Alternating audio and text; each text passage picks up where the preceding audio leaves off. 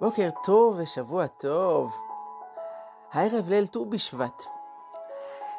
חייבים להודות שזה חג לא רגיל. ג'קי מייסון היה קומיקאי יהודי-אמריקאי, והוא אמר שכל החגים היהודיים יש להם בעצם מכנה משותף. הם רצו להרוג אותנו, ניצחנו, בואו נאכל. אבל ט"ו בשבט הוא לא מתאים לקונספט הזה. אף אחד לא רצה להרוג אותנו.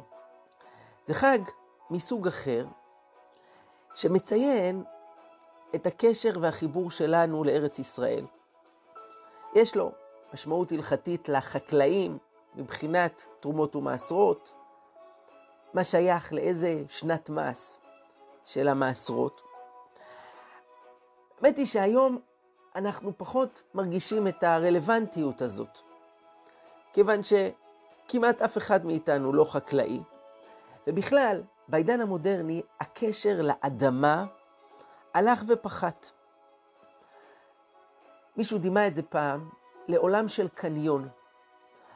אנחנו מנותקים מהארץ, אנחנו מנותקים מהשמיים, מוקפים במין מרחב שיצרנו לעצמנו, יש לנו מיזוג, יש לנו את כל מה שאנחנו צריכים באופן תעשייתי, ובעולם כזה אנחנו פחות מרגישים את הקשר לאדמה.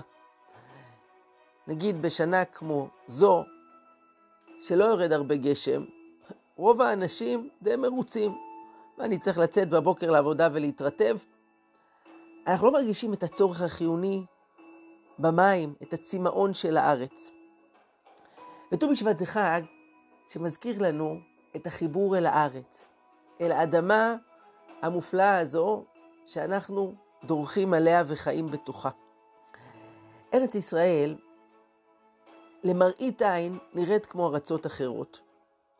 אבל התורה מלמדת אותנו שלארץ הזו יש נשמה.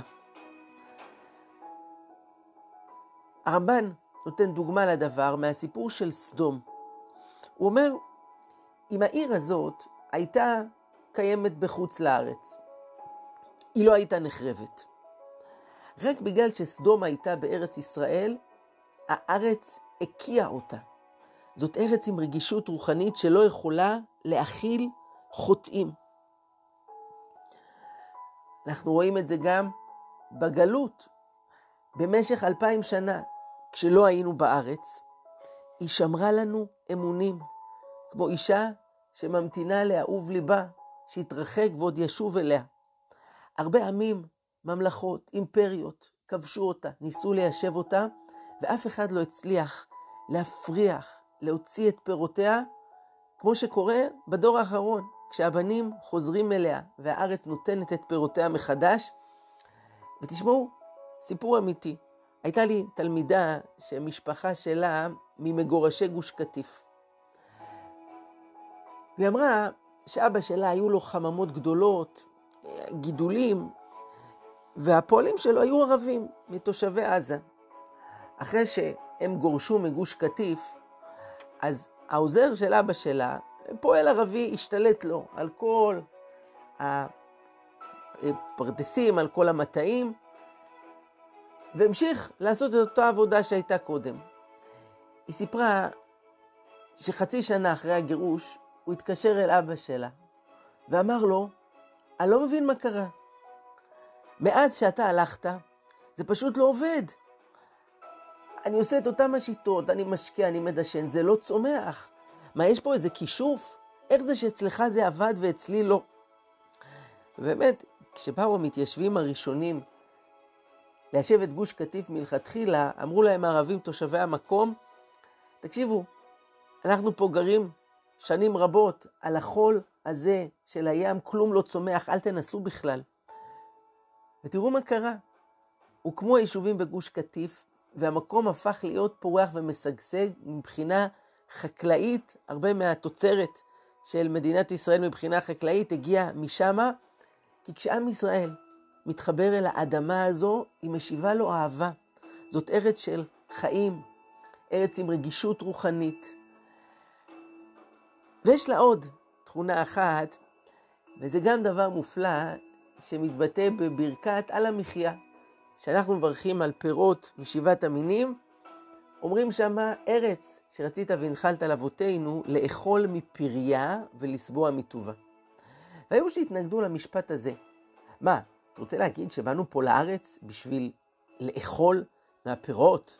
מילא תגיד, באנו בשביל לקיים מצוות התלויות בארץ, לבנות את בית המקדש, אבל בשביל לאכול מהפירות? מה זה פה מאסטר שף? אבל אומר הב"ח, רבי יואל סירקיס, אחד מגדולי הפוסקים, הוא אמר, כן, באנו לפה לארץ גם בשביל לאכול את הפירות, כי מי שאוכל מפירות ארץ ישראל, ניזון מקדושת השכינה וטהרתה. מדהים, אלו דבריו, שהשכינה, הקדושה, הרוחניות, הולכת ומופיעה עד לפירות שאנחנו אוכלים, התפוז, הבננה, העגבנייה, האפרסק, שאנחנו נוגסים פה, השכינה הולכת ומופיעה גם בתוך הפירות האלה. זה הכוח הגדול של קדושת ארץ ישראל. אז אני רוצה לאחל לכולנו היום, בעזרת השם, שנשב סביב שולחן סדר ט"ו בשבט, נאכל מפריה ומסבע מטובה, ונודה להשם על הזכות להיות פה, בארץ הזאת, ולאכול מהמתיקות שלה וליהנות מהקדושה שלה. שיהיה בוקר טוב וט"ו בשבט שמח.